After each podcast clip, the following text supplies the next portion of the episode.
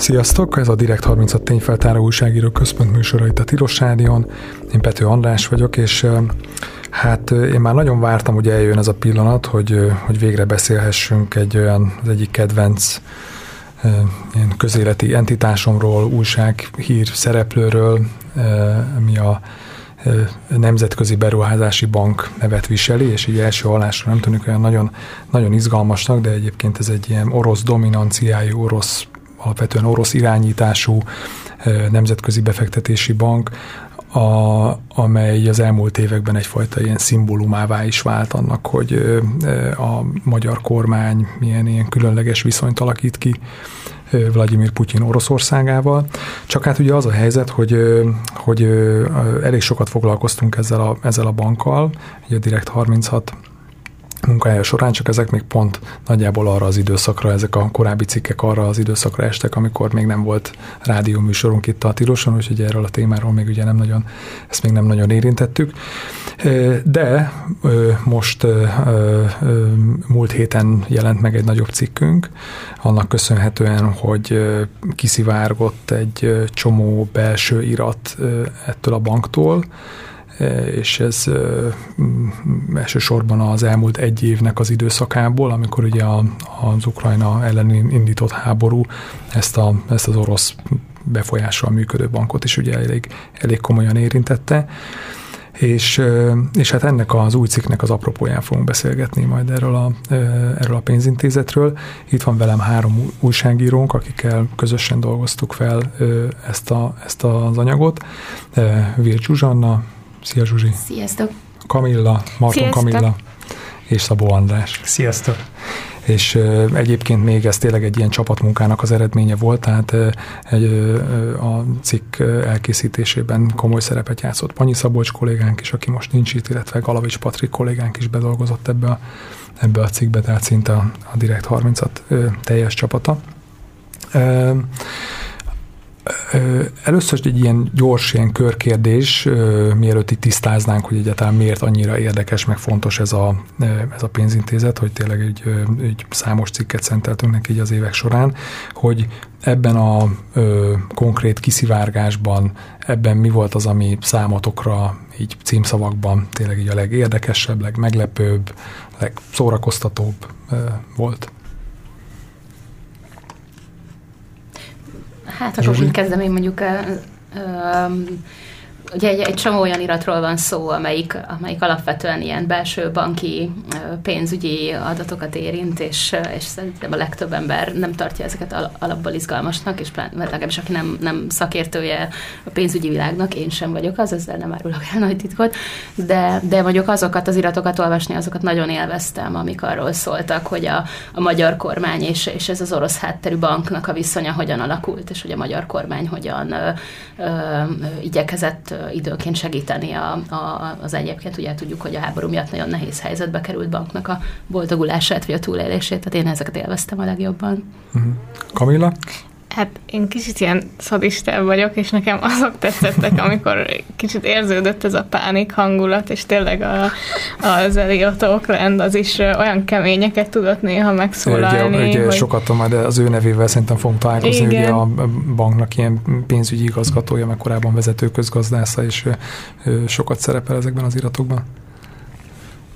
Nekem így az ő megnyilvánulásai tetszettek, hogy tényleg egyébként én dolgoztam ilyen nagyobb korporét multinál, és ott is uh, így visszaemlékeztem, hogy ott is amúgy hasonló szinten ment a kommunikáció, hogy azt képzelnél az ember, hogy ilyen tök udvariasan mindenki így ilyen nagyon megfontoltan így átfogalmazza, ami a fejébe van, de nem igazából mindenki csak leírja, hogy nem, velük keményen kell bánni, oda kell neki szúrni. és ezek, szerintem ez érdekes volt. Igen, ugye egy ilyen no filter jelleggel igen. látjuk egy ilyen, látunk egy ilyen belső világot. András?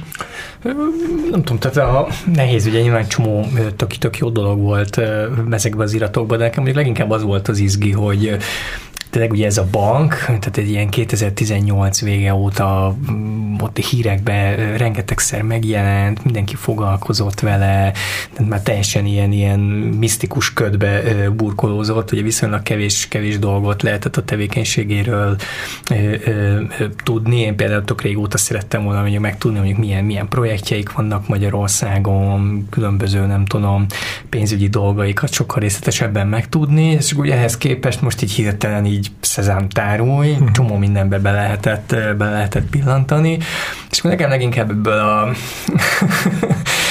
az egészben az volt az érdekes, hát, hogy picit ugye én valahogy ilyen profibnak, profibnak gondoltam ezt a, ezt, ezt a csapatot, mégis ugye ide jönnek Moszkvából, uniós tagállamaik vannak, itt a két, két világ között próbál ez a bankra vírozni, és ahhoz képest egy ilyen dörzsöltebb rókákat vártam, és ahhoz képest meg hát inkább azért kevésbé tűntek professzionálisnak ezeken a belső levelezések alapján, amit ugye mondott a Kamil, hogy bármilyen helyzettel nem tudom, találkoztak, teljesen egymástól eltérő helyzetek, mindig azt a egy bevett sablon követték, hogy keménykedjünk, aztán lesz valami, és akkor végén meg kiderült, hát, hogy mégse lettek kemények, mert olyan volt a szituáció. Hát, Na jó, ezekbe belemegyünk, bele, volt. belemegyünk majd a belemegyünk majd ennek a, a, ezeknek a részleteibe, de, de beszéljünk egy kicsit arról, hogy egyáltalán tényleg miért is fontos ez a Nemzetközi Beruházási Bank, vagy egyébként majd hogy sokat fogjuk emlegetni, IIB, mert ugye International Investment Bank, ugye ezen, a, ezen az angol néven, meg ezzel a rövidítéssel fut, hogy ez miért vált annyira érdekes, és szerintem a, András, ugye te írtál róla, szerintem ugye a magyar sajtóban talán először így ilyen, ilyen átfogóban mélyebben erről a pénzintézetről 2018-ban, hogy neked akkor miért keltette fel az érdeklődésedet?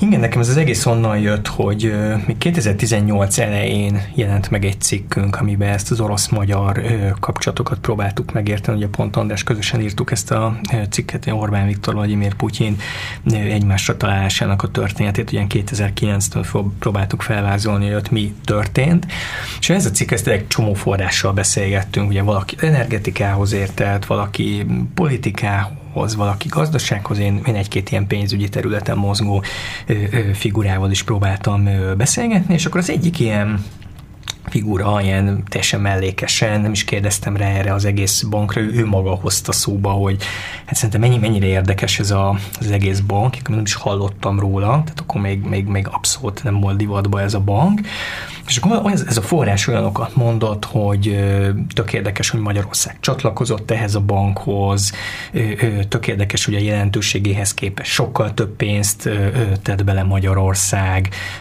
olyanokat mondott, hogy abszolút orosz érdek, tehát ez a bank azért az orosz érdekeket jeleníti meg. Jól emlékszem, ott a forrás még ott elő is vette a telefonját, megmutatta a banknak a, a honlapját, és akkor pont ott a honlap közepén a Szijjártó Péter, a bank orosz elnökével volt látható, tehát ugye ezzel próbálta jelezni, mennyire kormányzati szereplők mennyire gyakran találkoznak a banknak a vezetőivel, ez érdekesnek tűnt, érdekesnek tűnt ez az egész. Aztán utána kezdtem később, hogy megjelent ez az Orbán Putyinos cikkünk, utána kezdtem magam belásni, kicsit így jobban, jobban megismerni a, a bankot, és tök érdekesnek tűnt, és hát végül írtam is róla egy cikket 2018 őszén. De hogy maga ez a, maga ez a bank egyébként, ugye ez egy lényegében a, a, a szocializmusnak, a kommunizmusnak Igen, egy, egy maradványa. Tehát ennek így történeti hátteréről beszélni valamennyit? Olyan, olyan. Ugye jól emlékszem, aztán 1970-ben alapították a bankot, és akkor tényleg így a kommunista blokknak volt egy ilyen fejlesztési bankja, a Szovjetunió, meg a, a kelet-európai országok voltak a tagjai, nyilván ugye a vasfüggönynek a keleti oldaláról beszélnek, és akkor a rendszerváltással együtt, ahogy mm, sok, sok minden ebből a kommunista, szocialista múltból eltűnt, többek között a bank is ilyen jelentéktelen lett, háttérbe szólt, nem szűnt meg, ott volt, de valahogy így vegetált, és léptek ki belőle ugye a kelet-európai országok, többek között kilépett belőle Lengyelország, kilépett belőle Magyarország, az irónia kedvéért ugye Magyarország mert pont az első Orbán kormány lépett ki, tehát 2000, 2000-ben, hogyha jól emlékszem, 2000 És akkor mi volt az indok egyébként? Hogy hát, miért? hogy ez így nem annyira átláthatóan működik, meg zavaros az egész, meg mi szükség van, hogy mi itt tagok legyünk, és akkor kiléptünk, de ugye ez a bank úgy működik, hogy aki tag, az részvényes, és van befizetett pénze, és akkor mi is kértük vissza a pénzünket, de nem, nem kaptuk nem kaptuk meg, mind a szegény lengyelek se kapták meg a ö, ö, pénzüket, és akkor így teltek-teltek az évek, és akkor 2012-ben a Putyinféle Oroszország rájött, hogy tök jó lenne hát ebbe a bankba életet lehelni, valamit azért lehetne, lehetne ezzel kezdeni, és akkor 12-ben lett a banknak új elnöke, ez a híres neves Nikolaj Koszov úr lett a vezető, aki ilyen korábban orosz állami tulajdonú bankok vezetésében, menedzsmentjében vett, vett részt, próbálták egy kicsit tényleg az egészet így hát gatyába rázni, még hogyha jól emlékszem, az orosz külügyminiszter Lavrov ilyen 14-15-ben beszélt is arról, hát ez a bank tök jó, hogy az orosz érdekek képviselete szempontjából ez mennyire fontos, és akkor leginkább ilyen Közép-Kelet-Európában kezdett így újra, hát nem tudom, szárba szökkenni, vagy hogy mondják ez a... De akkor igazából az történt technikailag, hogy mi a magyarok vissza, nem is kapták vissza a pénzüket, nem, azért nem. gyakorlatilag így, a, így, így, így könnyen lehetett újra aktiválni a tagságukat? Ö, igen, ö, ugye 15-ben ö, ö, csatlakoztunk hozzá, vagy Magyarország 15-ben csatlakozott hozzá ö, újra, akkor már ugye persze meg lehetett magyarázni, hogy ugye hát a bank elindult a modernizációnak valamilyen, sosem látott útján, egyébként is keleti nyitás van, tök jó, ez így nagyon szuper lesz, és akkor ugye Magyarországnak a korábbi pénzét, amit nem kaptunk vissza, azt újra jóváírták, meg még tettünk be pluszba is pénzt, szóval egy egyből a harmadik legnagyobb részvényessé váltunk 2014-ben, e, és akkor ugye azt is azért lehetett látni, hogy én ahogy beszéltem egyrészt pénzügyi szakemberekkel,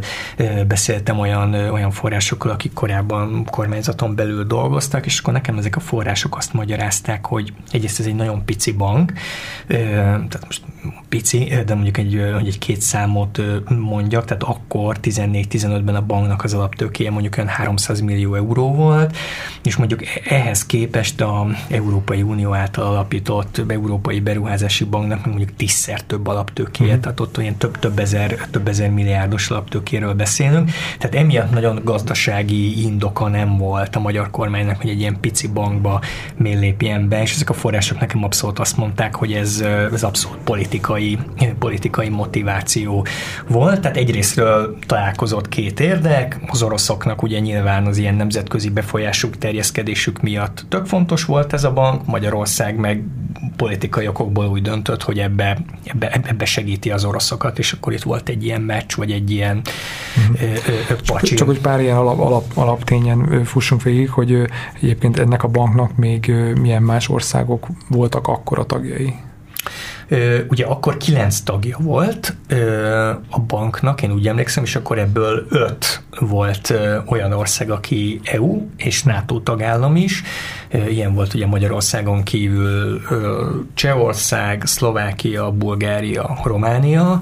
A többi négy tagban nem vagyok biztos, de volt Mongólia, Kuba, Vietnám, uh-huh. azt hiszem ők, ők, ők, ők, ők voltak így ö, ö, kilencen, ö, és akkor ugye mi lettünk a harmadik, harmadik legnagyobb részvényes. Ö, igen, így állt össze akkor a csapat. És mi, mi derült ki akkor, amikor tehát egy első körben így, te így elkezdtél utána nézni ennek a banknak, hogy oké, okay, Magyarország belépett, vagy újra belépett, visszalépett, hogy mégis mit csinált itt Magyarországon ez a bank? Ugye nekem, amit akkor mondtak források, meg azért valamennyire még ilyen apró morsákat össze lehetett gyűjteni erről a bankról, tehát kormány sajtóban itt-ott felbukkant, Varga Mihály pénzügyminiszterként, Szijjártó Péter külügyminiszterként azért találkozott ennek a banknak a különböző képviselőivel, egy-két projektről, megállapodásról, itt-ott akár a bank, bank honlapján el lehetett, el lehetett csípni részleteket. Nekem egyrészt a források azt mondták, hogy egyrésztről ugye, mivel ez pici bank, tehát ö, olyan érdemi nagy ö, ö, gazdasági hatásokat Magyarország esetén nem tud elérni, mint mondjuk az IMF vagy a világ, világbank, de bizonyos projekteket, mondjuk olyan projekteket, ami mondjuk a magyar kormány számára fontos, nem tud rá uniós pénzt szerezni, azoknak a finanszírozására akár politikai szempontból hasznos lehet a bank, és azt lehetett is látni, ahogy, meg, ahogy Magyarország ugye visszalépett, a bank elkezdett sorba olyan szerződéseket kötni kormány közeli szereplőkkel, amik fontosak lehetnek a magyar kormány számára. Egy-két példát mondjak, tehát a bank egyből szerződött az akkor a külügyminisztérium alá tartozó Exim bankkal, szerződött ugye a kormány közeli takarékbankkal, azt hiszem a takarékbank hitelezte is, tehát egy több milliárdos mhm. hitelt adott az IB-nek, szerződött például a Mettel, ugye ezzel a gázkereskedő céggel, amiből a kormány közeli figurák elég, elég, elég komoly összegeket kerestek, tehát elkezdett egyrészt ilyen szerződéseket, megállapodásokat kötni az IB, Másrésztről nekem ilyen volt kormányzati szereplők azt mondták, hogy ez a bank még azért is lehet hasznos, hogy említettem ugye öt tagállam, NATO uniós tagállam, csak ezek a pénzügyi források azt mondták, hogy orosz szemszögből még egy ilyen információgyűjtésre is praktikus, hasznos lehet a bank. Itt nem feltétlenül ilyen titkosszolgálati ügynökös dologra gondoltak ezek a pénzügyi források, hanem arra, hogy mondjuk az IIB ennél az öt NATO unió tagállamnál törekedni fog, hogy olyan projekteket finanszírozzon, amik akár energetikai, infrastruktúrális szempontból fontos projektek, és hogyha ő már finanszíroz ilyen projekteket EU tagállamokba, akkor nyilván ezekről a projektekről minden részletet fog tudni, ami mondjuk az orosz államnak hasznos lehet, hogy különböző energetikai infrastruktúrális projektekről tájékozott legyen. Tehát ezek, ezek voltak mm. akkor a kiinduló pontok. A, hogyha már szóba hoztad ezt a titkosszolgálati szálat, hogy ugye a közkeletű neve ennek a, ennek a banknak, általában egy idézőjelben szokták ugye a sajtóban így emlegetni, hogy kémbank, ugye, hogyha valaki... banknak is szokták hívni. Igen, de mondjuk az utóbbi időben talán ugye, hát régebben ugye és, és az is volt, de ugye most ez a kémbank elnevezés terjedt el, ugye, hogyha valaki mondjuk így figyelmesen nézi a Direkt 36 cikkeit, akkor mi, mi, mi ezt ettől egyébként így tartózkodtunk, de hogy tegyük ezt tisztába, tehát lehet azt mondani, hogy ez kémbank, vagy vagy mégsem kémbank, nem tudom, és egyébként itt Zsuzsi vagy Kamilla is, tehát így követétek ezt a sztorit. Hát a, szerintem ez azért, azért ragadt, ugye szerintem ez inkább az ellenzék, magyarországi ellenzék szerette ezt használni a bankra. Ugye ez 2018 végén már lehetett arról híreket hallani, hogy a bank Moszkvából Magyarországra fog költözni, 18 őszén Orbán Viktor találkozott Vladimir Putyinnal, akkor is ugye felmerül, Orbán Viktor meg is kérte Vladimir Putyin, tehát hogy járjon közbe, hogy a bank ide ő, ő, ő direkt kérte. Hogy igen, a... igen, igen, igen, kérte.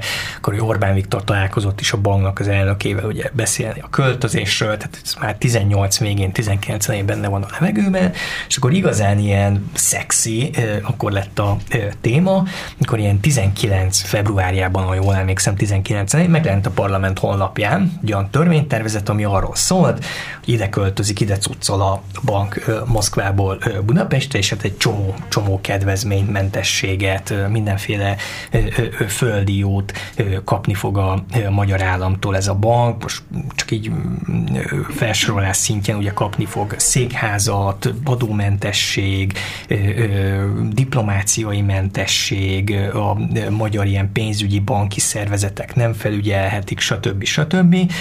És akkor egy, egyrészt az ellenzékben, illetőleg különböző NATO tagországokban, Egyesült Államokban kialakult egy ilyen olyan félelem, tehát már 2014 után, Krím elfoglalása után vagyunk, tehát itt már azért az orosz, orosz tevékenységet Nyugat-Európában, Egyesült Államokban nem, nem, nem annyira nézték már jó néven. Szóval kialakult egy olyan, olyan hiedelem, félelem, hogy mi van, hogy ezt a nagy széles körű mentességet arra használják fel az oroszok, hogy különböző fedett diplomaták ideérkeznek, és akár, akár hírszerzői tevékenységnek mm. is használhatják. Tehát leginkább az amerikaiak részéről mm. volt egy ilyen erős Egyébként azt mondjuk azt, hogy el lehet mondani, hogy amennyire így lehet tudni, tehát ugye ez, ez sokszor mondjuk egy bevett módja annak, hogy valaki mondjuk ide jön ugye diplomataként, ez nyilván csak az oroszokra igaz, hanem másokra is, és akkor közben valójában egyébként mondjuk mit tudom, nem a külügyminisztériumnak dolgozik, hanem valamilyen más, más kormányszervnek, de hogy akkor gondolom itt az lehetett az aggodalom, hogy itt most ö, ö, így hirtelen egy nagyobb mennyiségben, nagyobb számban érkeznek ide ilyen ö, státusszal rendelkező, rendelkező emberek. De lett egyébként bármi bizonyíték arra, hogy ez egy kémbank Hát én ahogy, ahogy követtem, inkább ez az amerikai-magyar konfliktus ö, ö, alakult ki ö, ebből, tehát hogy az amerikaiak ezt nagyon-nagyon igyekezték rávenni a magyar kormányt, hogy ne kapjon ilyen széles körülmentességet, ne, ne költözzön ide, és aztán hogy az amerikaiak félelmei akkor, hát nem tudom, kulminálódtak leginkább, amikor ugye felmerült opcióként, hogy esetleg ez a bank a szabadság térre költözhet, hogy a szabadság téren van az Egyesült Államoknak a nagykövetsége, és akkor a régi tévészékhez, régi tőzsdepalotába merült fel, hogy esetleg oda költözhet a bank, pont nyilván jó rálátással a ö, ö, ö, szabadságtéri ö, ö, amerikai nagykövetség épületére. Hát a szovjet emlékműre is. Szovjet, igen, igen, és akkor, akkor lett belőle egy ilyen, egy ilyen erőteljesebb hiszti ebből a, ebből, a, ebből a történetből, de én nem láttam annak nyomát, mm-hmm. hogy, mm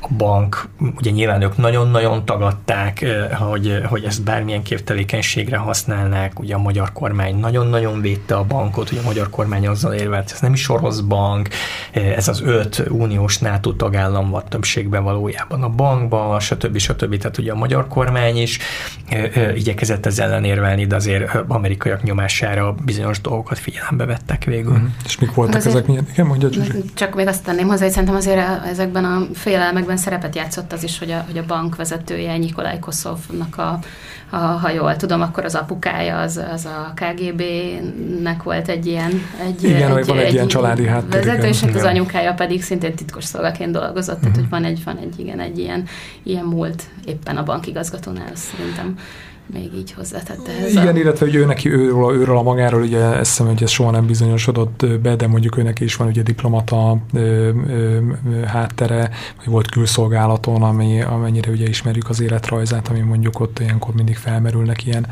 ilyen, ö, ilyen aggodalmak, de, de valóban mondjuk nyilván a, valamennyire a dolgok természetéből is fakad, hogy ö, ezekre az ilyenfajta tevékenységre általában ilyen na, nagyon egyértelmű, szilárd bizonyítékok ritkán szoktak előkerülni, és egyébként mondjuk azt hozzá lehet tenni, hogy ezekben, a, ezekben a, az amúgy érdekes, meg bizonyos esetekben szórakoztató levelezésekben sem ö, fette fel senki magát, hogy ő éppen a nem tudom milyen szolgálatnak dolgozik, de hát mondjuk nem is ö, feltételeztük, hogy ilyen ilyen, ilyen, ilyen fog történni. És egyébként ugye az a 2019-ben volt ugye ez a, ez a tényleg nagy felhördülés, meg Igen. nem, hogy az utána következő időszakban így volt bármilyen említésre méltó, hogy a bank életében vagy tevékenységében, most egészen, egészen most a közelmúltig kérdezem, tehát erre rátérünk ugye itt a kiszivárogtatásra, Szerintem, meg, a, meg, a, meg a háborús hatásokra. Szerintem a háború, háború, háború adott egy új, egy új löketet. Nyilván, hogy az ellenzéknek ez mindig, hogyha valahogy kellett, kellett tiltakozni a magyar meg az orosz kormány kapcsolata ellen, akkor ez egy ilyen, tudom, egy ilyen szovjet emlékmű kettőként, ez egy ilyen szimbolikus valami volt, hogy akkor el lehetett menni az IB székház elé tüntetni. Valamelyikötök tudna mesélni arról, hogy erről a magáról a kiszivárogtatásról, vagy kiszivárgásról mit lehet tudni? Hát az, hogy ez, ez hogyan történt, arról, arról mesélni, azt nem tudunk, mert ugye azért nem mi vagyunk a felelősek, hanem egy, egy egyébként nem, nem korábbról nem ismert hacker csoport volt az, amelyik megtámadta a, a, azt hiszem, hogy február 17-én az IB-nek a szervereit, és ott ott, onnan belső leveleket és egyéb dokumentumokat sikerült megszerezniük, és akkor utána ezt el is kezdték terjeszteni az interneten. Amikor mi erről értesültünk, az akkor volt, amikor már, már megjelent egy-két hír arról, hogy, a, mhm. hogy az IB-től kiszivárogtak iratok, sőt, egyébként az IB honlapján aztán meg is jelent egy közlemény arról, hogy, hogy, hogy valóban történt egy ilyen támadás ellenük, és hogy, ezt a, és hogy, és hogy ennek köszönhetően hamis iratok kezdtek el terjedni az interneten. De ez nem fura, hogy ez a maga, ez a egyrészt megerősítik, hogy igen, feltörték a rendszerüket, másrészt pedig, hogy hamis, hamis ö, üzenetek kezdenek el terjedni. Ez... Hát abszolút az, ugye ez, ez, ez, ha jól értem, akkor, akkor azt volt hivatott kommunikálni, hogy ők nem, nem, ismer, nem akartak egyértelműen ismerni azt hogy, azt, hogy ezek valósak lennének, ezek a dokumentumok, amik terjednek. És hát amikor mi erről tudomást szereztünk, az, az azt hiszem talán a HVG-n jelent meg így a magyar, magyar sajtóban először az, hogy, az, hogy volt ez a, történt ez a támadás és a kiszivárgás. És akkor én, én így szerkesztőként így csak írtam egy üzenetet a Panyi Szabolcs kollégánknak, aki, aki most sajnos nem tudott itt lenni velünk, hogy, hogy ugyan már nem lehetne ezeket, ezeket megszerezni, mert elég érdekelne, hogy mi van bennük, és akkor csak annyit válaszolt, hogy rajta vagyok. És akkor egy-egy-két nap múlva mondta, hogy na jó, megvan, és, és akkor mi akkor kezdtünk el ezzel foglalkozni, tehát akkor, akkor kezdtünk el ezen azon gondolkozni, hogy ezt, ezt hogyan tudnánk feldolgozni, mi legyen az a módszer, meg hogy egyébként érdekes egyáltalán, és hát egy nagyon fontos kérdés volt az, hogy hiteles, uh-huh. tehát hogy ez, ez mindezzel egyszerre szembesültünk az elején. De aztán egyébként, ha jól értem, akkor ez a ismeretlen hátterű, meg személyazonosságú ilyen hackerekből álló csoport, az végül is egyébként így közé is tette valamennyire így. Így van, egy, egy pár nappal később egy, uh-huh. egy Twitter csatornát hoztak létre, ennek az a neve, hogy Karma Bytes, uh-huh. és akkor oda, oda kezdtek el kipakolni, vagy oda, oda pakolták ki egy, egy fájlban a letölthető módon ezeket. Az lehetett látni egyébként egyből, ahogy, ahogy az ember egy kicsit belemélyed, hogy ezek, ezek ilyen válogatott dokumentumok lehetnek egyszerűen, mert itt így, így témák szerint annyira, annyira ugyanazokra a témákra mhm. fókuszáltak ezek a belső levelek, meg, meg viszonylag szűk a, a vezetői körnek egy ilyen viszonylag szűk részét érintették, hogy, hogy azt gondoltuk, hogy ezek valószínűleg át, át voltak válogatva, és valamilyen szempont szerint voltak és csoportosítva, a... de ezzel együtt is elég, elég értékesnek tűnt, szóval. Mhm. Itt egyébként így mennyiség mekkora mennyiségről beszélünk, vagy milyen méretű iratkötegről? Hát kb. ilyen 500, 500 darab Szerintem fájl. nem volt annyi talán. Három, Inkább olyan 300 valahány, igen. Uh, és ezek igen, e-mailek, irató, belső iratok, milyen típusú dokumentumok? A legtöbb az, az e-mail, levelezés, és akkor, és akkor a nagyon sok köztük még egyébként PDF és Word dokumentumok, azok pedig azok között van, valószínűleg esetleg, vagy hát azt gondolom én, hogy e-mailek csatolmányai lehettek, de hogy ilyen vezetői összefoglalók, mindenféle ilyen pénzügyi ö, számítások, ilyen, ilyen, ilyen típusú dokumentumokról beszélünk. Volt a jegyzék a gyűlésről is, meg ilyenek, de hogy mindegyik ö, kifejezetten ezt a témakört érintette. A, mm, és ugye ott a kérdés nyilván, tehát, hogy oké, okay, ezt mondjuk egyrészt elismerik, hogy történt egy ilyen behatolás, vagy valahogy feltörték a rendszerüket, de ugye egyből aztán próbálják ugye ezt behinteni valami olyan szöveggel, hogy itt ugye hamis e-mailek kezdtek el terjedni, szóval hogy hogyan győződtünk, most tehát nyilván egy ilyen szempontból álkérdés, hogy én is része voltam a, a munkának, meg a csapatnak, de mondjuk hogyan, hogyan győződtetek meg arról, hogy, hogy ezek valóban autentikus dokumentumok, iratok?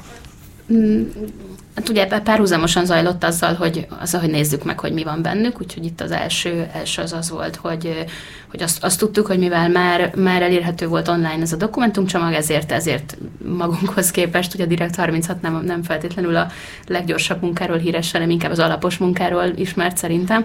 Uh, és, hogy, és hogy itt, itt, itt egyszerre kellett nagyon gyorsnak és nagyon alaposnak is lenni. És ugye mondanám, mi... nem a, a munka gyorsasága nem csak, hogy így védjem saját magunkat, tehát hogy gyorsan dolgozunk, csak mivel, hogy hogy szeretünk elmélyedni az dolgokban, ezért nem tudunk gyorsan cikket készíteni, tehát a, a munka ettől még, ettől még talán lehet így, gyors. Így van, én mondjuk úgy mondanám, hogy azt, azt szoktuk, ugye, hogy akkor, akkor írunk, írunk meg egy cikket, meg akkor jelenik meg egy cikkünk, amikor az tényleg készen van, tehát mm. már, már el van varva minden szál, és ezt itt sem akartuk uh, alábbadni, és akkor hát ezért született az a megoldás, hogy, hogy egyszerűen az, szinte az összes újságíró és szerkesztő, aki, aki dolgozik a Direkt 36-nál, az kapott egy, egy kupacot ebből a dokumentumcsomagból, és akkor elkezdtük elolvasni, és, és feldolgozni, és akkor ebből készíteni jegyzeteket. És ezzel párhuzamosan ugye tud, meg is tudtok azt nézni, hogy, hogy a dokumentumokban, vagy az e-mailekben felbukkanó mondjuk események egy részét tudjuk ellenőrizni, hogy tényleg megtörtént, tényleg akkor történt, tehát hogy mennyire felel meg annak, amit nyilvánosan is tudni lehet a banknak a, a helyzetéről. Szerintem a, pénzügyi adatokról már eleve ugye tudtuk ellenőrizni, hogy a bank nagyon nehéz helyzetben van. Volt néhány olyan levél, amelyik, amelyik konkrét, konkrétan ellenőrizhető információkat tartalmazott. Most csak egy példát mondva, az Európai Beruházási Banknak volt egy, egy konferenciája, amelyikre hivatalos lett volna az IIB-nek is néhány embere, hogy ott előadást tartsanak, és, és ugye miután kitört a háború, azután lett volna ez a konferencia, és az, és az Európai Beruházási Banktól érkezett egy levél, hogy, hogy hát a jelen helyzetben, a jelen geopolitikai helyzetben a bank, az IIB munkatársainak a részvétele nem, nem kívánatos ezen a rendezvényen. Tehát, hogy végül is visszamondták a részvételüket, és akkor egy levelezés az arról szól, hogy ezt ilyen kicsit ilyen rezignáltan veszik tudomásul, hogy, hogy most már nem kíváncsi rájuk az európai pénzügyi rendszernek a, a krémje. Mm. És, és ezt, ezt tudtuk azzal ellenőrizni, hogy, hogy írtunk egy megkeresést az Európai Beruházási Banknak, és megkérdeztük, hogy tényleg így volt-e, és ők ezt lényegében megerősítették, hogy igen, ez, ez megtörtént. Tehát több, több ponton tudtuk igazolni azt, hogy tehát na, egyszerűen nem merült fel olyan információ, ami, ami megkérdőjelezte volna azt, hogy, azt, hogy ezek ne lennének valódiak. Egyedül ugye az IB-nek ez a kicsit ilyen értelmezhetetlen ö, megnyilvánulása volt az, ami, ami megpróbálta kétségbe vonni az iratok valódiságát. A Ugye itt maga a, a, a, a cikk is egyébként így van felépítve, meg egyébként ugye nyilván a, mondjam, a, a, a történet ugye ott indul be igazán, hogy ugye tavaly február 24-én Oroszország megtámadta Ukrajnát, és nyilván ez egy ilyen teljesen új ö, helyzet elé állította ezt a, ezt a bankot. Mi történt azokban a napokban ott a bankon belül, mi derült ki számotokra egy az iratokból? Az, az, volt, az volt az egészben baromi érdekes, vagy legalábbis szerencsés helyzetben azért azért voltunk, mert gyakorlatilag ugye nemrég jelent meg, vagy nemrég, tehát ugye már hetekkel, hónapokkal ezelőtt egy másik cikkünk, amiben azt mutattuk be, hogy a magyar kormány hogyan próbált lavírozni ebbe a háborús helyzetbe, tehát ugye jó orosz kapcsolatai ellenére hogyan próbált a magyar kormány lavírozni, és ott is sikerült információkat szereznünk, hogy a háború kitörése után a magyar kormány hogyan állt hozzá ehhez az IB-s témához. Ugye ezekből az iratokból meg ugye az derült ki, hogy az IB hogyan állt hozzá ez a témához. Tehát ilyen szerencsés helyzetben voltunk, hogy mind a két szereplő álláspontjáról voltak információink. Tehát ilyen nagyon-nagyon tömören kirobban a háború, viszonylag hogy a magyar kormány hamar megtalálta, hogy befelé mit kommunikáljon, közönségének béke ki kell maradni, nem viszünk fegyverekhez, stb. Ugye a probléma inkább az volt, hogy, hogy, hogy kifelé külpolitikailag mit, mit csináljanak, és az első hetekben, hónapokban tényleg még ilyen megpróbáltak akkor még ugye szövetségesei mögé beállni, szankciókat támogatni, Ukrajna európai atlanti integrációját ugye kevésbé blokkolni, mint korábban, stb. stb. És ebbe a érzékeny hetekben, napokban, háború kirobbanása utáni hetekben, napokban még az is felmerült az IB-hez korábban foga körömmel ragaszkodó magyar kormányba, hogy esetleg más tagállamokhoz hasonlóan ők is kilépjenek a, az IB-ből. Ezt főleg olyan diplomatáktól tudjuk, akik mondjuk ezekben a napokban magyar kormányzati figurákkal kapcsolatban voltak, hogy volt egy ilyen dilemmázás, vacinálás, és sőt, még a Magyar jegybankot is megkérdezte a kormány, hát, hogy mi legyen, mit csináljunk, maradjunk vagy menjünk, és érdekes módon, hogy a Matolcsi György jegybank azt mondta, hogy ki kell lépni ebbe a helyzetbe, ciki ez az egész, az IB a magyar kormány, magyar állam, Magyarország reputációjának párt, ki kéne lépni, de nem, nem lépett ki végül a magyar kormány kitartott az IB mellett. Közben... Azt tudjuk, hogy miért? Ez jó kérdés, szerintem erre, egyértelmű választ eh, nem tudtunk találni, hogy eh, ugye volt egy ilyen vacinálás, utána eltelt egy kis idő, és akkor Szijjártó Péter még, még azt mondta, hogy nem, mi még növeljük a részesedésünket a eh, orosz invázió kellős közepén, ott erre nem, én nem tudok egyértelmű magyarázatot, hogy itt... Jó, nyilván van egy, van egy általánosabb, egy nagyobb ilyen folyamat is, hogy és nyilvánnak lehet ez a része, hogy tényleg ugye van egy ilyen sok szempontból mm, retorikában mindenképpen egy ilyen oroszokkal szemben megértő, legalábbis főleg a nyugathoz Igen, ebbe egy idő után beleálltak, vissza, vissza, visszacsúsztak ebbe a korábbi.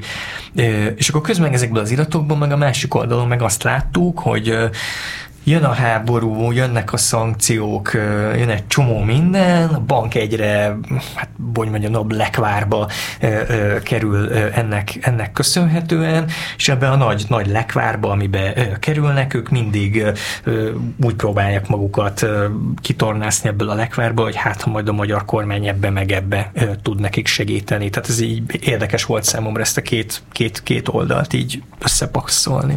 Mhm. Kamilla, neked így abból a te is ugye, most nem tudom neked pontosan a leveleknek mm. melyik része jutott, amikor ugye felosztottuk egymás között, de nem tudom, hogy abból az időszakból vannak-e vannak a levelek, amelyekkel te foglalkoztál, és hogy valami megragadt-e benned ezek közül? Nekem az volt még érdekes így a, a háború kitörése után, hogy ugye el akarták fogadtatni velük a kilépő négy ország, hogy ők is ugyanúgy, mint a többi orosz bank, ők is tartsák be a szankciókat, amik gyakorlatilag rájuk azért nem vonatkoztak, mert hogy nekik nem volt még 50%-os részesedés. Ja, igen, ugye itt ez ugye egy, az orosz bankban. Csak hogy igen, mert ebben még nem mentünk bele, hogy ugye itt volt a háború utáni, háború kirobbanása utáni napokban, ugye itt négy ország, amit ugye említettél, ugye csehek, szlovákok, románok, románok és bolgárok, tehát egyébként akikkel egyébként előtte úgymond egy takarózott a magyar kormány, hogy hát hiszen tele van ez EU-s, NATO-s tagállamokkal, tehát hogy akkor ők ők bejelentették a kilépésüket, és bocsánat, itt közben Igen, szabadba vágtam. Én kicsit köz, közbevágtam a közepébe. Szóval, hogy ugye kilépett, bejelentette a négy ország, hogy ők ki fognak lépni, de még közben, amíg még ott ültek az igazgatósági tanácsba, azért kicsit így szivatták őket, meg, meg el akarták velük azt fogadtatni, hogy ők tartsák be az EU-s szankciókat, ami ugye azért nem vonatkozott rájuk, mert nem voltak orosz többségben a, a vezetés, és közben Oroszország is szankcionálta a bankot, mert hogy mivel Magyarországon van a székhelyük, ezért európainak számítanak, szóval gyakorlatilag egy ilyen szankciók ellen szankciók keresztűzbe az EU és Oroszország is így szétküldte a bankot ilyen mindenféle ö, mindenféle ilyen ö, tiltásokkal, Úgyhogy teljesen, teljesen pánik volt emiatt, meg... Uh, és, és nagyon érdekes volt látni egyébként tényleg, hogy és mennyire másképp kommunikáltak ugye az oroszok felé, meg, a, meg mondjuk az európai uh, különböző ilyen uh, hatóságok, uh, hatóságok felé, de hogyha már ez a kilépés felmerült. Ugye, ugye ez, a, ez a történetnek aztán az egyik ilyen ö, legfontosabb, meg legérdekesebb szála, meg ez így végigfutott ugye az egész ö, azóta eltelt ugye egy évnek a, egy évnek a során. Tehát, hogy ez a, a, az, hogy ez a négy ország bejelentette a kilépését, ez miért, miért jelentett olyan óriási problémát a, a banknak? Hát ez részben egyébként azért is, mert hogy ö, azzal, hogy ők kilépnek, azzal ugye Oroszországnak növekedni fog a részesedése, és ha átlépik ezt az 50%-os küszöböt, akkor már automatikusan elvileg vonatkoznak rájuk az EU-s meg a nyugati szankciók, és egyébként ezt próbálták úgy is megoldani, hogy mondjuk Magyarország több, nagyobb részesedése legyen a, a bankban, meg, meg hát szerintem emiatt. Itt a, a azon kívül, hogy tehát eleve az, hogy, az, hogy ez a négy tagország bejelentette a kilépését, az ez önmagában olyan eredménnyel járt, hogy, hogy több nemzetközi hitelminősítő ugye leminősítette a bankot, eleve a, a, a jó hiteleiktől előbb-utóbb meg kellett válniuk, mert egyszerűen nem, nem tudtak már forráshoz jutni más módon. Mm, ugye több számlájukat befagyasztották, amit Kamila említett, hogy a orosz, Oroszországban vezetett számláik közül az orosz állam ellen szankciói okoztak gondot, Európában pedig a, pedig a, a belgiumi központú Euroclear-nek a, a lépése jelentett gondot, ami pedig az Európában tartott forrásaik egy nagy részének a befagyasztását növekedéseket eredményezte, és hát ettől, ettől már, már a háború kitörése utáni hetekben is olyan olyanokról leveleztek, hogy, hogy teljesen megbénult a bank működése. Ez Igen, tehát ugye a négy, a, az, az a négy, csak a, az a négy, négy, négy tagországnak a kilépése, hogy beindít egy ilyen spirál, spirál folyamatot. Tehát, hogy ez a, ez a négy ország egységesen fellép, kiad egy közleményt, ők kilépnek, erre válaszul a különböző nemzetközi hitelminősítők arra jutnak, hogy hát ez a négy tagállam nincs mögötte, gyengébb a bank, rosszabb helyzetbe kerül, elkezdik leminősíteni a bankot. Gyakorlatilag volt olyan hitelminősítő, ami már, már befektetésre nem ajánlott kategóriába tette át a bankot, még a háború előtt szinte jobb, jobb besorolása volt, mint Magyarországnak. Tehát így óriási, óriási zuhanás van ebben a minősítőben. Csak hogy azok, akik mondjuk ezt így nem nincsenek ezzel így ilyen reflexzerűen képben, tehát hogyha mondjuk van egy ilyen leminősítés, ez ugye azt jelenti, hogy ugye sokkal nehezebben vagy drágábban így van, ez a következménye. Különböző forrásokhoz. Igen, igen, igen, ez a leminősítések megtörténtek, és akkor utána meg ö, sokkal nehezebb ö, pénzt szerezni, sokkal nehezebb ugye pénzpiacokról forráshoz jutni, tehát gyakorlatilag ez egy idő után elkezdte kivéreztetni a bankot azzal, hogy különböző nemzetközi pénzpiacok elől elzárta a bankot, és ez, ez elkezdett kulminálódni márciusra, ami gyakorlatilag már ilyen csőd közeli helyzetben, tehát egy nagyon, nagyon gyors összeomlás közeli mhm. állapotot eredményezett. Igen, aztán ugye még távozott a, a, a, az auditor cégük, ugye a, a könyvvizsgáló cégük, az, az, azt is meg kellett oldaniuk, hogy mégis hogyan fognak ők pénzügyi jelentéseket úgy, úgy közzétenni, hogy lényegében nincs auditoruk, az, az azért és akkor ez, problémát jelent. És akkor ezzel párhuzamosan a négy kilépő tag, meg ugye mondta, hogy én betettem egy csomó pénzt, mint, mint részvényes, és akkor kérem vissza a pénzemet, hogy ők megtartották a markukat, és akkor még ugye ezt is kezelni kellett. E, ugye ennek a kiszivárogtatásnak ugye pont mondjuk ami az érdekessége, meg ugye bizonyos szempontból ugye az értéke, hogy tényleg ugye így bele, bele tudunk látni így a, így a működésbe. E, arról mondjuk, abból mondjuk tudtok idézni, ha nem is szó szerint, de valamennyire, hogy mondjuk mondjuk a, miután megtörtént ez a bejelentés, hogy kilépnek ezek a bankok, vagy ezek a, ezek a tagországok a bankból, akkor mondjuk utána hogyan kommunikáltak ö, ö, róluk ö, ott így egymás között a, egymás között a bankvezetők, akár a csehekről. Vagy igen, a... igen, nekem pont, pont ugye csehek jutottak eszembe, hogy a bank elnöke, a Koszov, ő, ő, a csehekre borzalmasan így kiakadt, hogy velük aztán tényleg keménykedni kell, a háború előtti időszakban se csináltak semmit, meg, meg kb. tettek nagyot a bankra, bankra, most követelik vissza a pénzüket, velük ilyen nagyon-nagyon agresszívnek kell lenni. Tehát ez a, ez amit ugye beszéltünk már ugye korábban mindenre, ez a keménykedő reakció, nagyon-nagyon keményeknek kell lennünk ezekkel a szemét kilépő tagállamokkal, és egy fityinget sem kell nekik fizetni, tehát nagyjából sőt, ezek voltak a... Sőt, még azt akarták, hogy a kilépő országok fizessenek nekik. Az okozott Igen. kárért.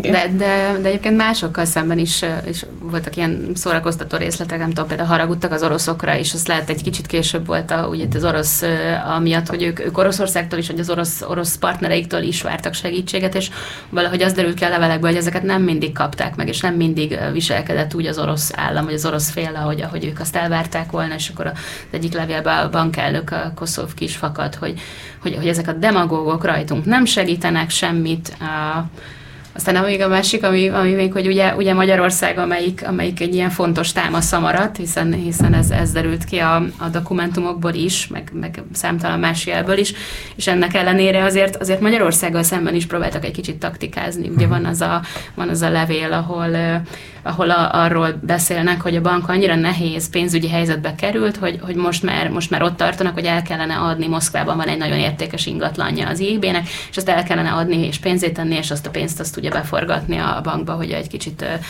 gatyába rázzák pénzügyileg. És amikor erről leveleznek, akkor a, akkor a pénzügyi igazgató Oakland az, az megjegyzi azt, hogy hát de a, a magyaroknak egyelőre erről még ne szóljunk, hogy van ez a terv, mert az lenne fontos, hogy a magyarok azt higgyék, hogy ők, ami utolsó lehetőségünk arra, hogy, hogy likviditást szerezzünk valahonnan. Tehát, hogy, hogy még, még velük szemben is volt egy ilyen manőverezgetés. Ha, és hogyan oldódott meg egyébként ez, amit ugye Kamilla te mondtál, hogy, hogy attól féltek, hogyha ugye ezek az országok ugye kilépnek, akkor ugye automatikusan felmegy 50% fölé a, az orosz részesedés, és akkor már még inkább ki lesznek téve a, a szankcióknak, vagy egyéb ilyen, ilyen, ilyen büntető intézkedéseknek, vagy, a, vagy egyszerűen annak, hogy még inkább párjává válnak, bár amennyire kiderült, azért eléggé hozzáváltak amúgy is. Hát ugye volt egy ilyen terv, hogy Magyarországnak a részvényei növekedjenek a bankban. Uh, aztán nem tudom, hogy mit beszéltek meg végül. Hogy... Ugye ott volt két, két, két forgatókönyv, volt egy, egy magyar forgatókönyv, ami nagyon, nagyon misztikusan, meg, meg, meg tök jól hangzik, meg volt egy ilyen szerb for, forgatókönyv, és akkor ugye ez mind a kettő arról szólt, hogy Oroszország részesedése csökkenjen, és akkor mondjuk Magyarországé meg valamennyire nőjön, és akkor ezt hogyan próbálják ki, kimatekozni. Ugye a magyar forgatókönyv arról szólt volna, volna, hogy számokban lehet, hogy nem vagyok jó, de mondjuk kb. az oroszoknak van egy ilyen 200, 200 millió eurós alaptőkéjük, részesedésük, pénzük a bankban, és akkor ebből egy ilyen 70 valamennyit átadnának a magyaroknak, ennek a nagy része maradna Magyarországnál, egy pici, pici meg átmenne Szerbiához, aki nemrég próbál csatlakozni a bankhoz.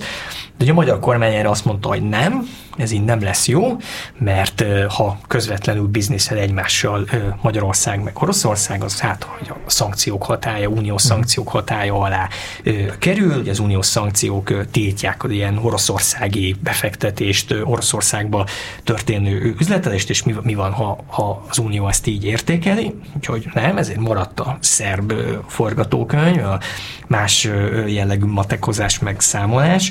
Az arról szólt volna, hogy ezt a 70 valahány millió eurót előbb odaadják a szerbeknek, a szerbek ennek a nagy részét tovább passzolják a magyaroknak. Egy és, nap alatt. Igen, egy nap alatt, és akkor így nem lett volna közvetlen pénzügyi tranzakció a magyar meg az orosz fél között, de aztán ez se jött össze, itt meg ott, ott, ott bukott meg a matek, hogy a szerbek ugye 2021 végén beléptek az IB-be, de ugye ők a saját részesedésüket nem fizették be, úgyhogy ez a, ez a adok-kapok menőver így meg nem működött, mert ugye a szerbek még hivatalosan nem léptek be, nem tettek be a pénzt a bankba, stb. Ugye ezt a két, két tervet el kellett dobni. Most csak ez a, a, az mennyire derült ki levelekből, vagy máshonnan, hogy amúgy a, így a magyarok ebben az egész nagy tervezgetésben itt ilyen passzív szereplők voltak, vagy azért itt ugye magyar ö, aktív ö, ilyen gondolkodás is volt. Ugye tudjuk mondjuk, hogy a banknak egyébként magának ugye vannak magyar vezetői is, magyar kormány által delegált különböző személyek ott ülnek különböző testületekben. Nem lehet teljesen egyértelmű választ adni erre a kérdésre, mert ugye ami, ami a mi kezünkben van, az a banknak a belső levelezése, és mondjuk a magyar kormány belső levelezése meg sajnos nincs a kezünkben, pedig szuper volna. Igen. és, hát, és hát van ez a szomorú tény is, hogy a magyar kormány nem, nem válaszolta meg a, azt a nagyon hosszú kérdéssort, amit Kamillával el, elküldtünk nekik de, de, de azért, a, azért vannak olyan levelek, amik, amik hát én nekem két, két epizód jut eszembe, amit így említenék. Az egyik az, hogy ugye említettem már ezt az Euroclear nevű, nevű uh, belgiumi uh, Ja, arra majd szerintem egy később, így, így, mert az, az egy külön történet, így kibontjuk, vagy nem tudom, hogy melyik részét akarod elmondani. Hát én a Nagymárton levelét, Aha. meg egyébként azt is ugye, hogy, hogy a kormány, vannak arra utaló jelek, hogy a magyar kormány az, az, az hajlandó lett volna lobbizni Belgiumban, ugye a... Ha nem baj, akkor azt egy kicsit később, mert azt ugye el kellene magyarázni az egészet, hogy mi is az az Euroclear, meg nem tudom, Jó. hogyan. Jó.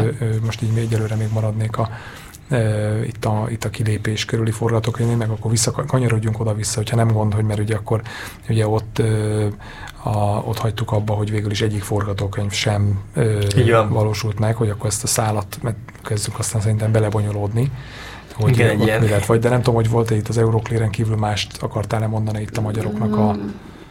Mm, hát itt még a, még nem tudom, itt szerintem már más nem merült fel a, a magyaroknál, itt inkább egy, egy ilyen technikai, technikai megoldást választottak uh-huh. végül itt az orosz alaptőkének a, Igen, szerintem az, az, az látszott, hogy, hogy, hogy a bank így, ezt itt többször leírták, hogy kb. az utolsó mencsváruk a Magyarország, magyar kormány, tehát minden, mindenféle nehéz helyzetben szívesen látták volna a magyar, magyar kormánynak a segítségét, mint ahogy itt ugye az előbb beszéltem erről a pénzügyi trükközésnél is, valamikor úgy, úgy tűnt, hogy tud segíteni a magyar kormány, valamikor meg úgy tűnt, hogy nem.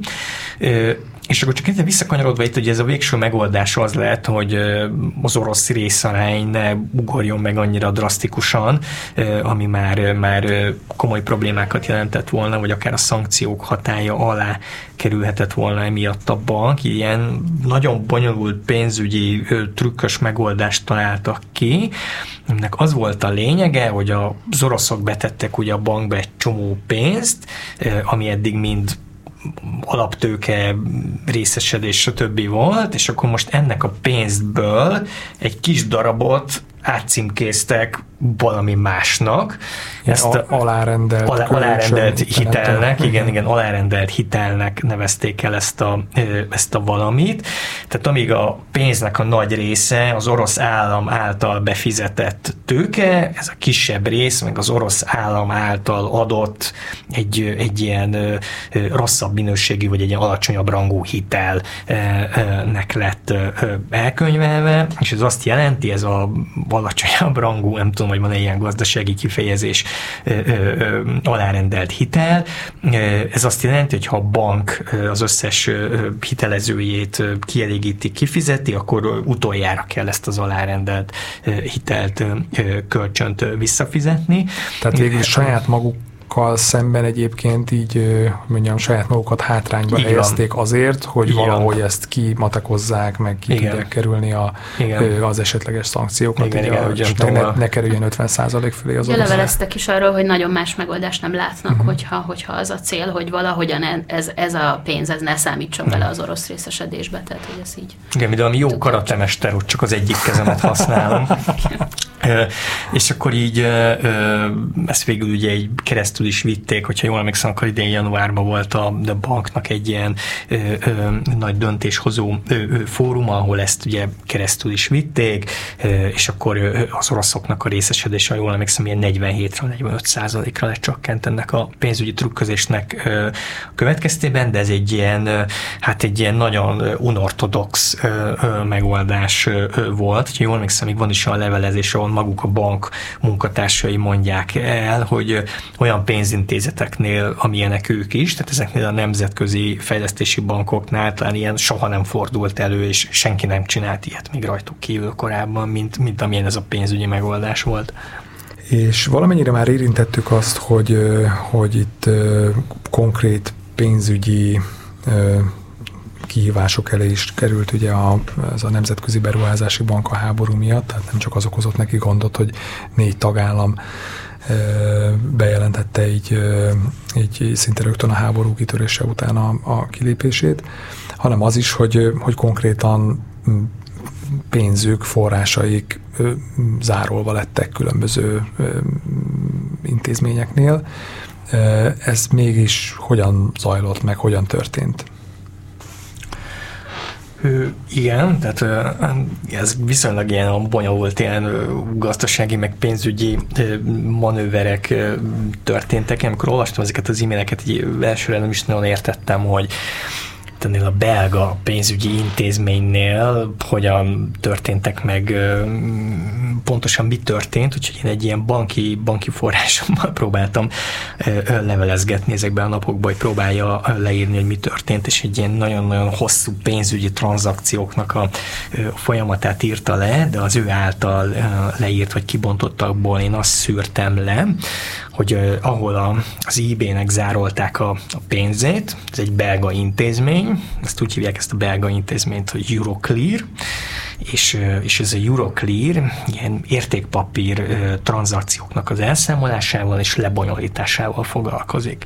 Tehát mivel értékpapír tranzakciókat bonyolít le, ezért, hogy le tudja ezeket a tranzakciókat bonyolítani, itt befektetők pénzüket is tartják, tehát nem csak elszámolja, hogy ki mennyi értékpapírt vett, hanem, hanem gyakorlatilag ők is bonyolítják ezeket a dolgokat, és itt az eBay itt, parkoltatott egy csomó pénzt, hogy, hogy ezekkel az értékpapírokkal tudjon kereskedni, és gyakorlatilag a háború kirobbantása után, kirobbanása után négy, négy nappal úgy döntött ez a, ez a belga szervezet, hogy itt az eBay-nek parkolt rengeteg pénzét, azt, azt zárolja és itt a... Mire hivatkoztak ők, volt valami, mert ott be volt még resű közben volt iktatva egy orosz bank, így nem van. konkrétan orosz. Így van, így van. Tulajdonban meg orosz székhelyen. Hogy ezt a számlát, ez konkrétan egy, egy, egy bankszámla, még a, még, még a levelezésben ez a, a számlaszám is uh-huh. fel van tüntetve. Ezt egész egyszerűen egy orosz, Oroszország egyik, egyik legnagyobb kereskedelmi bankja, a Rosbank nyitotta meg az IB-nek a számára, és mivel ő volt az ilyen levelező bank, vagy a számla nyitó, ezért zárolták az IB-nek a pénzeit. Ugye itt az IB ezen így felháborodott, hogy, hogy ez az orosz bank, a rossz bank, ez csak egy levelező, lebonyolító, ennek a vagyonnak ők a haszonélvezői, ők úgy értelmezték, hogy rájuk pedig nem vonatkoznak még a szankciók, és, és tényleg egy tök-tök nagy pénzt parkoltattak ki, tehát itt volt nekik eurójuk, dollárjuk, rubeljük, forintjuk, mindenjük volt. Én próbáltam ezeket itt átváltogatni, meg, meg kiszámolni, hogy ez, ez, ez mennyire, mennyi, mennyi lehetett. Én, én úgy számoltam, hogy tavaly év végén ez egy ilyen 29-30 milliárd forintnyi pénzt ö, ö, ö, tehetett ki, és akkor ilyen kétségbeesésébe az IB egy ilyen közvetítő révén egy ilyen belga a ügyvédirodához fordult, hogy hát valamit csináljunk, hát kapjuk vissza uh-huh. pénzemet. Nekem egyébként ez, ez a kedvenc levelezés sem, ez a kedvenc dokumentumom leg, legjobb. Itt, itt, itt mind, mindent, mindent elmagyaráznak, mindenki elmond mindent. Tényleg olyan, mint hogyha én a, a, a párommal leveleznék arról, hogy mit kell venni, de, de tudod, hogy ez a zöldséges nem jó, leírnám, hogy miért nem jó, mert ott nem tudom, a narancs nem finom. Szenzációs ez a mhm. levél, ezt nagyon, nagyon, nagyon szerettem, és itt tényleg minden, minden minden részlet kiderül ebből a, ebből a, ebből a zárolásból, miért zárolták, mennyi pénzt, hogyan, mit lehet csinálni, és ez az ügyvédiroda, ez a belga ügyvédiroda, ez, ez elkezd, elkezd dolgozni az IB-nek, küldözgeti a számlákat, szabadkozik a, a belga ügyintézés meg adminisztrációnak a lassúsága miatt, tényleg zseniális. És végül is mi lett ennek a, mi lett ennek a pénznek a sorsa, meg ennek az árulásnak a sorsa? Ez egy nagyon, nagyon, nagyon hosszú történet, ez egy hónapokon keresztül ö, próbálják ez a szerencsétlen eBay megoldani, meg hozzájutni a pénzéhez, meg, meg mindig ott számolgatnak, hogy milyen jó lenne, ha visszajönne, abból mi mindent ki tudnánk fizetni, és akkor megy ez a, ez, a reménykedés egészen októberig, ö, akkor, akkor, akkor még pozitív hírt is kapnak, ö, kiderül, hogy a belga kincstár megnézte ezt a helyzetet, ötölt, hatolt, számolt, és akkor arra jutott, hogy hát fel kell oldani ezt, a, ezt az állatot, vissza kell adni az IB-nek a pénzét, nagyon megörülnek, ott megint kiszámolják, hogy akkor 2025-ig ők, ők anyagilag tök jól vannak, meg, meg boldogság van. Aztán hiába döntött úgy a belga kincstár, hogy fel kell oldani, hát nem, nem történik semmi, itt, itt iszonyú türelmetlenek az IB-sek, ott, ott írják a belga ügyvédőnek, nem lehetne őket megsürgetni, mit lehet csinálni, tényleg a szórakoztató. Aztán eljutunk tavaly decemberig, és akkor, akkor a belga kincstár vezetője hoz egy, hoz egy végső döntést, hogy nem, nem lehet feloldani, ennek a pénznek zárolva kell maradnia, és meg is indokolják, hogy ennek, ennek, ennek mi az oka. Ők egész egyszerűen a, a belga kincstár azt mondja, hogy az IB nem bizonyította be, hogy ezt a bankot nem olyan emberek, meg nem olyan szervezetek irányítják, akik nem a szankció hatája alatt állnak, és azt is ne hogy az IB-nek a különböző vezető testületeiben vannak olyan emberek, akik bizony nagyon szoros kapcsolatot kapcsolatot ápolnak az orosz kormányjal, konkrétan meg is nevezik az orosz pénzügyminiszter helyettest, aki a banknak az egyik irányító testületébe bent ül, gyakorlatilag ő képviseli Oroszországot, az orosz államot, mint, mint, mint, mint részvényest, és akkor mondják, hogy nem, uh-huh. ehhez a pénzhez nem lehet hozzáférni.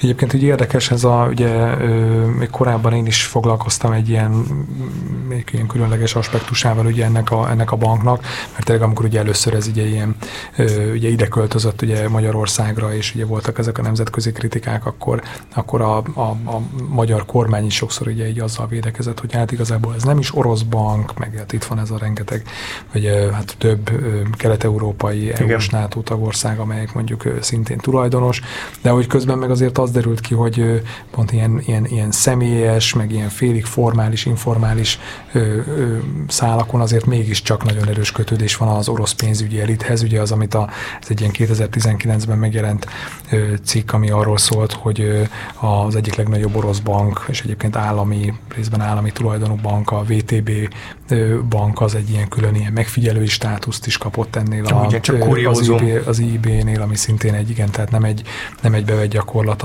az ilyen típusú ilyen multilaterális ilyen fejlesztési bankoknál, meg egyébként ugye az előbb említett Nikolaj Koszov, aki ugye az IB-nek az elnöke volt, most ugye egyébként már ugye nem, nincs ott, most igazából nincs is elnöke az IB-nek, hogy ő, ő egyébként ö, ö, hát erről így nyilatkozott is, hogy ők, régi barátok a, a, ennek a VTB banknak a, az akkori vezetőjével, Andrei Kosztyinal, nem tudom, hogy ő most még mindig Hát és elég, ott van, van kötve Putyinhoz. Igen, ő meg, ő meg ugye, a, tehát ilyen szempontból egyébként a, nem tudjuk a Koszov mennyire van direktbe bekötve a, a Putyinhoz, de mondjuk Andrei Kosztyin barátja, a, e, a VTB banknak a, a vezetője, ő, ő viszont igen, tehát erről ugye így. De ez egyébként ez ugye nem, most ezt azért hozzáteszem, hogy, hogy most ennek nem néztem utána, hogy ez a, a VTB-s megfigyelői státusz, ez még mindig aktíve, ez ugye itt most egy pár évvel ezelőtti helyzetről, helyzetről beszélünk, tehát ez egy konkrétan nem került elő ezeknél a belga ilyen kifogásoknál, aggályoknál, csak mondjuk ö, olyan szempontból talán érdekes, hogy mutatja azt, hogy, hogy, hogy legalábbis korábban mindenképpen voltak ilyen szoros kötődések így az orosz pénzügyi elithez, meg... meg hát igen, az, az orosz dominancia ez abszolút végig, végig belengte az egész banknak a működését, meg a tevékenységét. Mm. És aztán mi, milyen szerepük volt itt a magyaroknak? Az előbb itt elkezdted mesélni ugye ezt a, ezt a történetet, Zsuzsi, csak akkor bocs, így belefolytottam a, belét folytottam a szót, hogy, hogy hogyan jöttek, léptek itt a színre a, a magyarok. Igen, itt ugye ott ö, maradt abban, hogy amikor decemberben megkapják az értesítést arról, hogy arról, hogy nem fogják feloldani ezeknek a forrásoknak az árulását, akkor, akkor azért, azért elég, eléggé ö, lesújtva érzik magukat a, a bankvezetők, és, és hát több, több dokumentumban is előkerül az, hogy azért itt most már tényleg csőd közeli helyzet van, hogy a bank már, már, már felélte minden használható forrását, teljesen, teljesen kivérzett így pénzügyileg, és nagyon-nagyon kellenének ezek a, ezek a források. Itt az egyik vezető, Oakland, akinek már emlegettük a nevét, ő például felvázol egy ilyen, egy ilyen evakuációs tervet mm.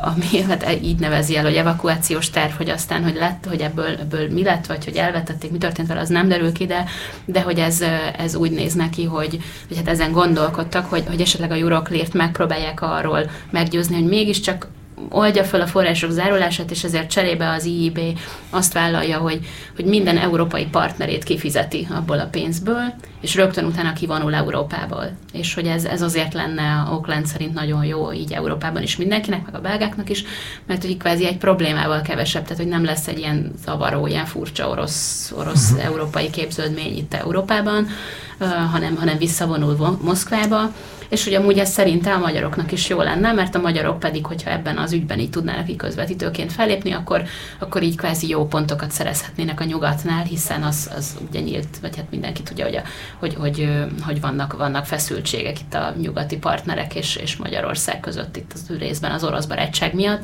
az orosz barátságra utaló jelek miatt és hát, és hát nem sokkal ezt a, ezt a dokumentumot követően egy, előkerül egy, egy levéltervezet is ebből, ebből a, ebben a csomagban, amit, amit nekünk sikerült megszereznünk, és ezt Nagy Márton, a Magyar Gazdaságfejlesztési Miniszter nevében írták, tehát ez a levéltervezet, ez egy, ez, ez egy tőle származó levél volna, amit ő a belga pénzügyminiszternek és a belga államkincstárnak küldene el, és, és ebben az szerepel, hogy Nagy Márton arról próbálja győzködni a, a, a belgákat, hogy nem, nem felel meg a valóságnak az érvelésük, és hogy az IIB valóban, valójában nincs orosz befolyás alatt, és hogy, és hogy az orosz részesedés valójában nem, nem jelentős annyira.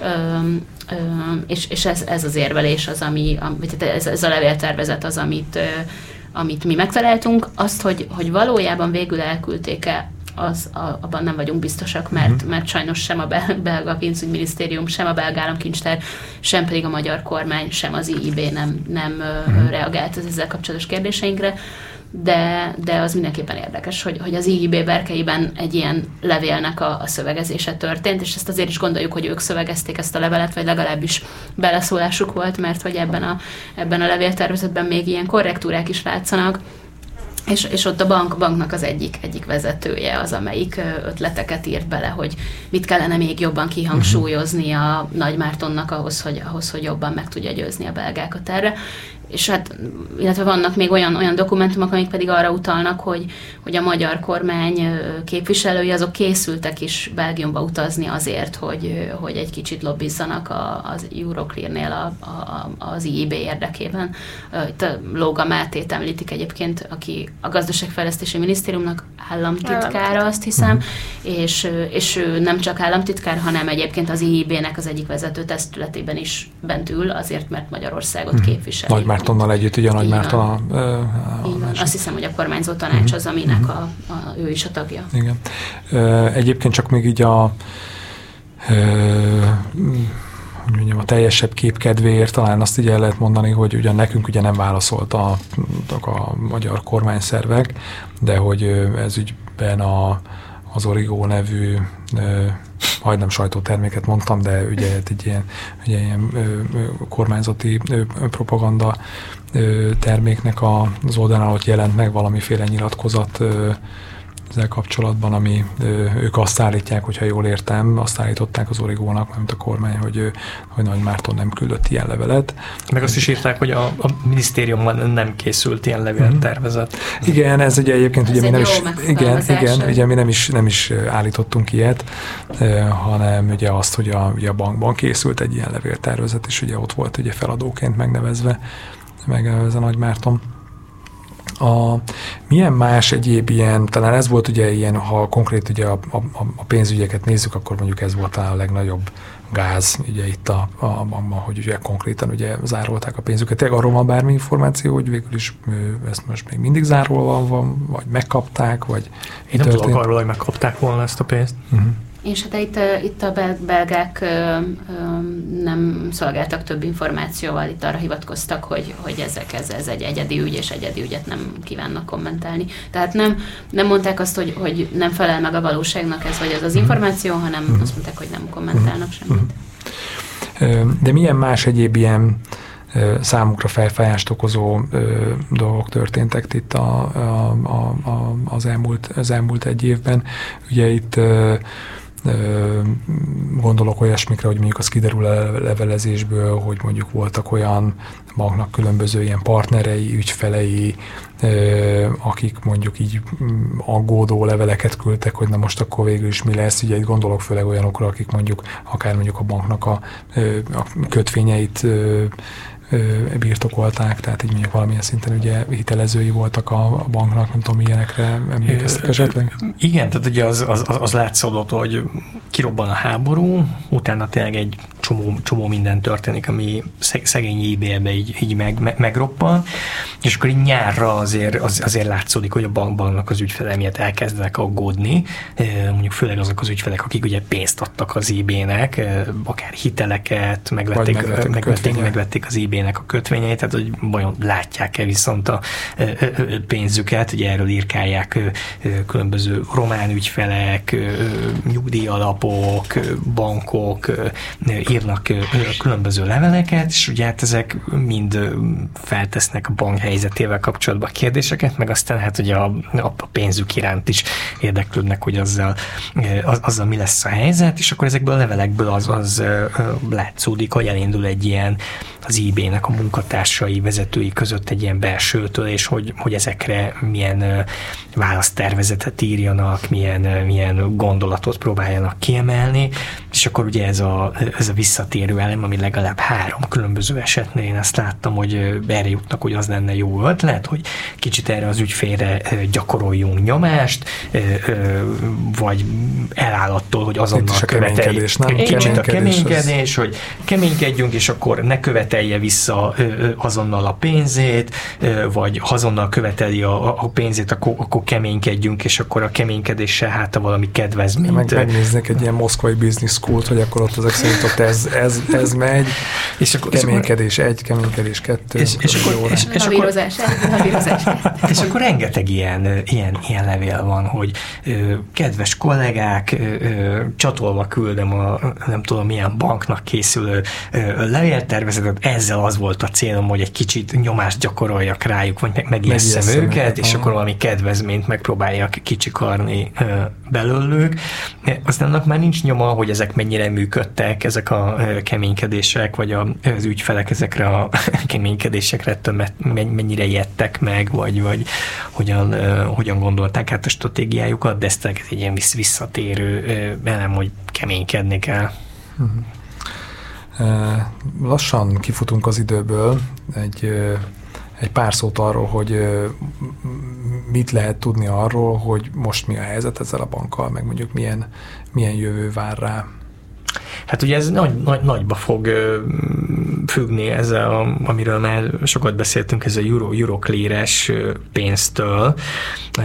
Ugye amikor megszületett az a döntés, hogy nem kapják vissza, vagy nem oldják fel ezt az árlatot, akkor ott egy ilyen vezetői anyagba írják, 22 végén vagyunk, hát hogyha ez nem lesz meg ez a pénz, akkor itt 23-ban itt már nagyon-nagyon-nagyon komoly problémák lesznek, fizetésképtelenségtől kezdve mm, ügyfeleknek, hogyha fizetni kell, akkor azt valahogy át kell struktúrálni, hogy nem akkor, nem úgy. Tehát, hogyha nem kapják vissza a pénzüket, és, és nem tudnak valahonnan forrásokat szerezni, akkor szerintem idén elég, elég, elég, elég komoly problémák vannak, és hát a hogy mondják, a felhők azok sokasodnak a fejük fölött. Meg nekem egy kicsit az jött le egyébként, és ez, totál, ez csak az én véleményem teljesen szubjektív, hogy ők bíznak azért abba, hogy vége lesz a háborúnak, és szép lassan majd feloldják a, az ő kis pénzeiket. Hát igen, ez ugye ez, ez jelentős mértékben ugye a, az ő hát mint a, kifejezetten ugye Oroszország esetében, ami továbbra is ugye a, a, a legnagyobb tulajdonos, tehát ugye ez leginkább tőlük, vagy hát ugye Vladimir Putyintól is függ. Hát ha ezt sikerül kilobbizniuk a végén vezetőinek a rosszoknál, legyen vége hát háborúnak, akkor, akkor, mindenki nyer szerintem. Így van, így van, igen, igen, meg hát a, meg valószínűleg akkor, akkor boldogan látják őket vendégül itt Európá, Európában is, de hát ugye nagyon pont ahogy ugye, ahogy ugye mondtátok, hogy ugye az derült ki, hogy hogy, hogy Oroszországban sem nagyon nem volt prioritás az, hogy végül is mi is lesz ezzel, a, ezzel az IB-vel mi is lesz Igen. ezzel a bankkal. Na, de hát minden esetre mi, mi biztos, hogy továbbra is követni fogjuk így ennek a pénzintézetnek a sorsát. Nagyon szépen köszönöm, hogy itt voltatok és elmondtátok ezeket a, az izgalmas történeteket és így a műsor végén én pedig hát szeretném elmondani, hogy a, a Direkt 36 az egy, ez egy közösségi finanszírozásból, elsősorban közösségi finanszírozásból működő non-profit szerkesztőség, úgyhogy ha tehetitek, akkor támogassatok bennünket, csatlakozzatok a támogatói körünkhöz. Ez, ez, hogyha ezt megteszitek, akkor egyébként így betekintést is kaptok ebbe, a, ebbe az, izgalmas, az izgalmas munkába. Egyébként a Direkt 36 is gyűjti az 1%-os felajánlásokat, a Tiros Rádió is gyűjti természetesen.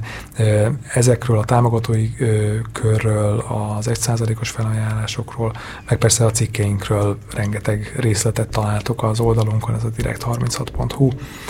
Köszönöm szépen már a figyelmet, találkozunk két hét múlva. Sziasztok! Köszönjük, sziasztok! Sziasztok!